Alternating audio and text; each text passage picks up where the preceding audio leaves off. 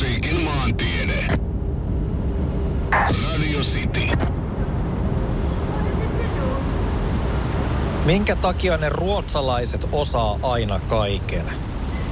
Sitä on täällä ihmetelty moneen kertaan, samalla toki ruotsalaisvitsejä kertoen. Ruotsia ympäröiviä maita, Suomea ja Norjaa, kumpaakin yhdistää se, että ruotsalaisista on väännetty vitsiä. Johtuisiko siitä, että kumpikin maa on ollut aikoinaan Ruotsin vallan alla ja itsenäistyneet vuosisatoja tätä myöhemmin? Nokittelu niin sanottua isoveljää kohtaan olisi siis jäänyt tietynlaiseksi isoihin herroihin kohdistuvaksi uhmaksi. Ainakin täkäläiseen luonteeseen tämä sopisi hyvin. Tuossa Suomen länsinaapurissa 10,5 miljoonan asukkaan kuningaskunnassa ja hyvinvointivaltiossa on perustettu lukuisia menestyneitä yrityksiä, kuten IKEA, Scania, Volvo ja Ericsson. Ruokakulttuuriin kuuluvat paitsi Schötbullar, myös kalat ja ravut, joista viimeksi mainitulle pyhitettyjä juhliakin on tavattu viettää pitkään. Kesäisten ja iloisten juhlien sekä Strömsön kautta tämä kaikki näyttääkin tavattoman iloiselta ja mutkattomalta elolta. Tällä viikolla syvennytään kuitenkin ruotsalaiseen rockmusiikkiin, joka on niin ikään todella kovaa tasoa. Tämä voidaan helposti myöntää myös täältä, jossa erityisesti raskasta rockmusiikkia ilmaantuu tiheimmin koko maailmassa. Ruotsissa osataan juhlia, se on tehty jo selväksi, mikä on vahvistettavissa myös lukuisten hiteiksi noussein menobiisein. Kärki esimerkiksi tähän otettakoon maan rockylpeys Europe ja vuonna 1986 singlenä julkaistu Rock the Night. Akseli Kuhalampi ja rockmusiikin maantiede. Radio City. Ruotsi on voittanut Euroviisut seitsemän kertaa, pitäen jaettua ykkössijaa Irlannin kanssa. Sekä ensimmäinen että viimeisin näistä on kaikilla taatusti hyvin tiedossa. Ensimmäisen kerran veti voiton kotiin maan kärkiyhtyeisiin lukeutuva ABBA vuonna 1974 kappaleella Waterloo, vieläpä ylivoimaisesti. Viimeisin kerta oli keväällä 2023, kun Kääriän Cha Cha Chan yleisösuosiosta huolimatta tuomariston äänillä voitto meni toistamiseen Ruotsin Euroviisu-edustaja Loreenille ja kappaleelle Tattoo. Niin Loreen kuin myös edesmennyt Avicii edustavat vallan hyvin ruotsalaisen hittimusiikin menestymistä maailmalla, mutta kuten Pohjoismaissa on yleisemminkin tapana, kovia rockbändejäkään ei maasta ole puuttunut. Jo aiemmin mainittu ja soitettu Europe on tahdittanut lukuisat bileet näihin päiviin asti hiteillään Rock the Night ja The Final Countdown. Opet, In Flames, Amarant, Soilwork ja Hammerfall ovat lyöneet jykevämmät tahdit Skandinavian tapaan. Äänekästä autotallirokkia maailmanlaajuisiksi hiteiksi on paukuttanut mustavalkoisiin esiintymisasuihin pukeutuvat The Hives – Saatanalliselta kultilta näyttävä, mutta Kissin ja Pink Floydin yhdistelmältä kuulostava Ghost on noussut supersuosituksi viimeisen kymmenen vuoden aikana. Sabaton taas on pitänyt huolen siitä, että intti-jutut on aina muodissa.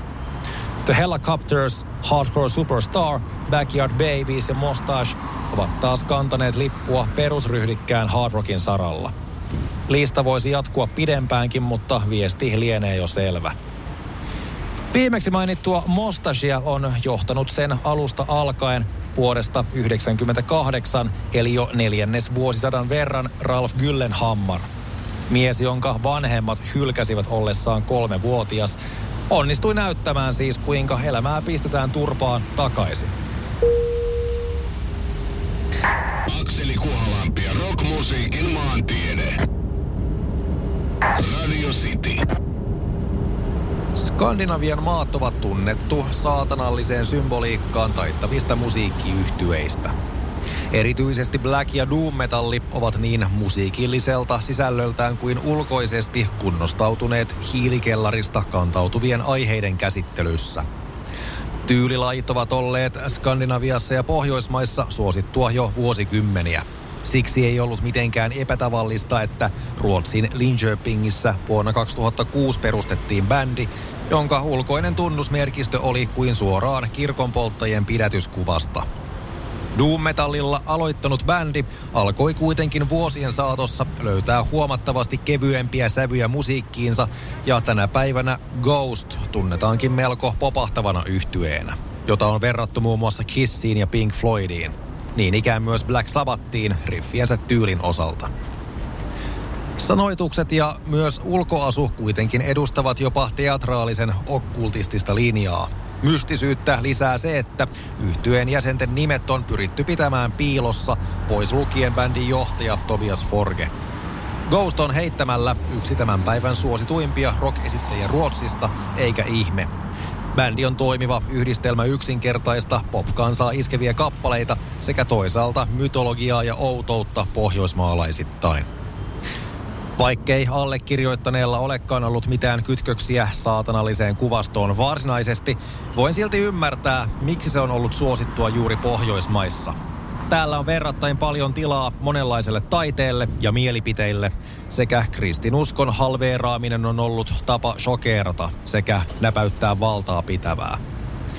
Sikäli kun kirkon asema on heikentynyt ja niin ikään oikeiden uskovaisten määrä, ainakin Pohjoismaissa, on okkultistisen musiikin teho näinä päivinä muissa asioissa. Yhdysvalloissa sitten riittäisikin yhä porukkaa, jotka haluaisivat edelleen kieltää kaiken rock- ja metallimusiikin saatanallisena ja väärille poluille vievänä, puhumattakaan tällaisista yhtyeistä.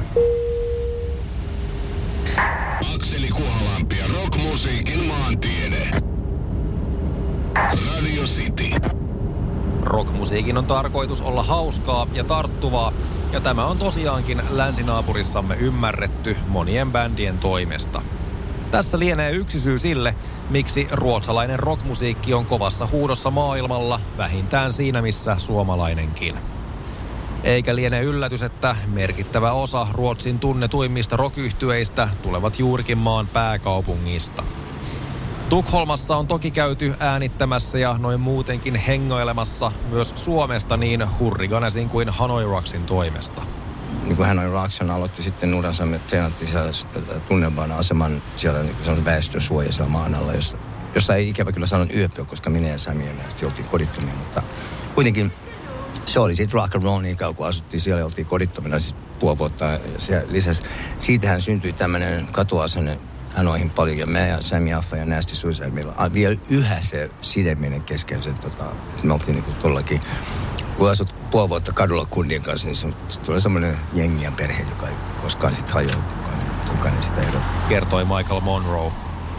Samaisen sitten menestyneen Hanoi Rocksin basisti Sami Jaffa päätyi toki myöhemmin soittamaan myös Tukholma-lähtöisen The Hellacoptersin kanssa, johon tämä viikko päätettäköön. Vuonna 1994 Tukholmassa kasattu bändi on julistanut särmikkään ja äänekkään esikuvilleen uskollisen rokin ilosanomaa lukuisten albumien verran ja on niin ikään yksi tunnetuimmista ruotsalaisista rock Voi olla, että kiekon pudotessa jäähän sekä Euroviisujen tunnarin soidessa Ruotsi ja Suomi ovat vihollisia, jolloin vanhat kaunat Mats Sundinista Loreeniin kaivetaan esiin, mutta rockmusiikin saralla aina bändeistä yleisöön ovat naapurimaat ymmärtäneet toisiaan. Näihin sopua tukeviin sanoihin on hyvä lopettaa tämä länsinaapuriamme käsittelevä kokonaisuus. Heija Sverige, vi. Rockmusiikin maantiede. Maanantaista torstaihin kello 15.30. Radio City.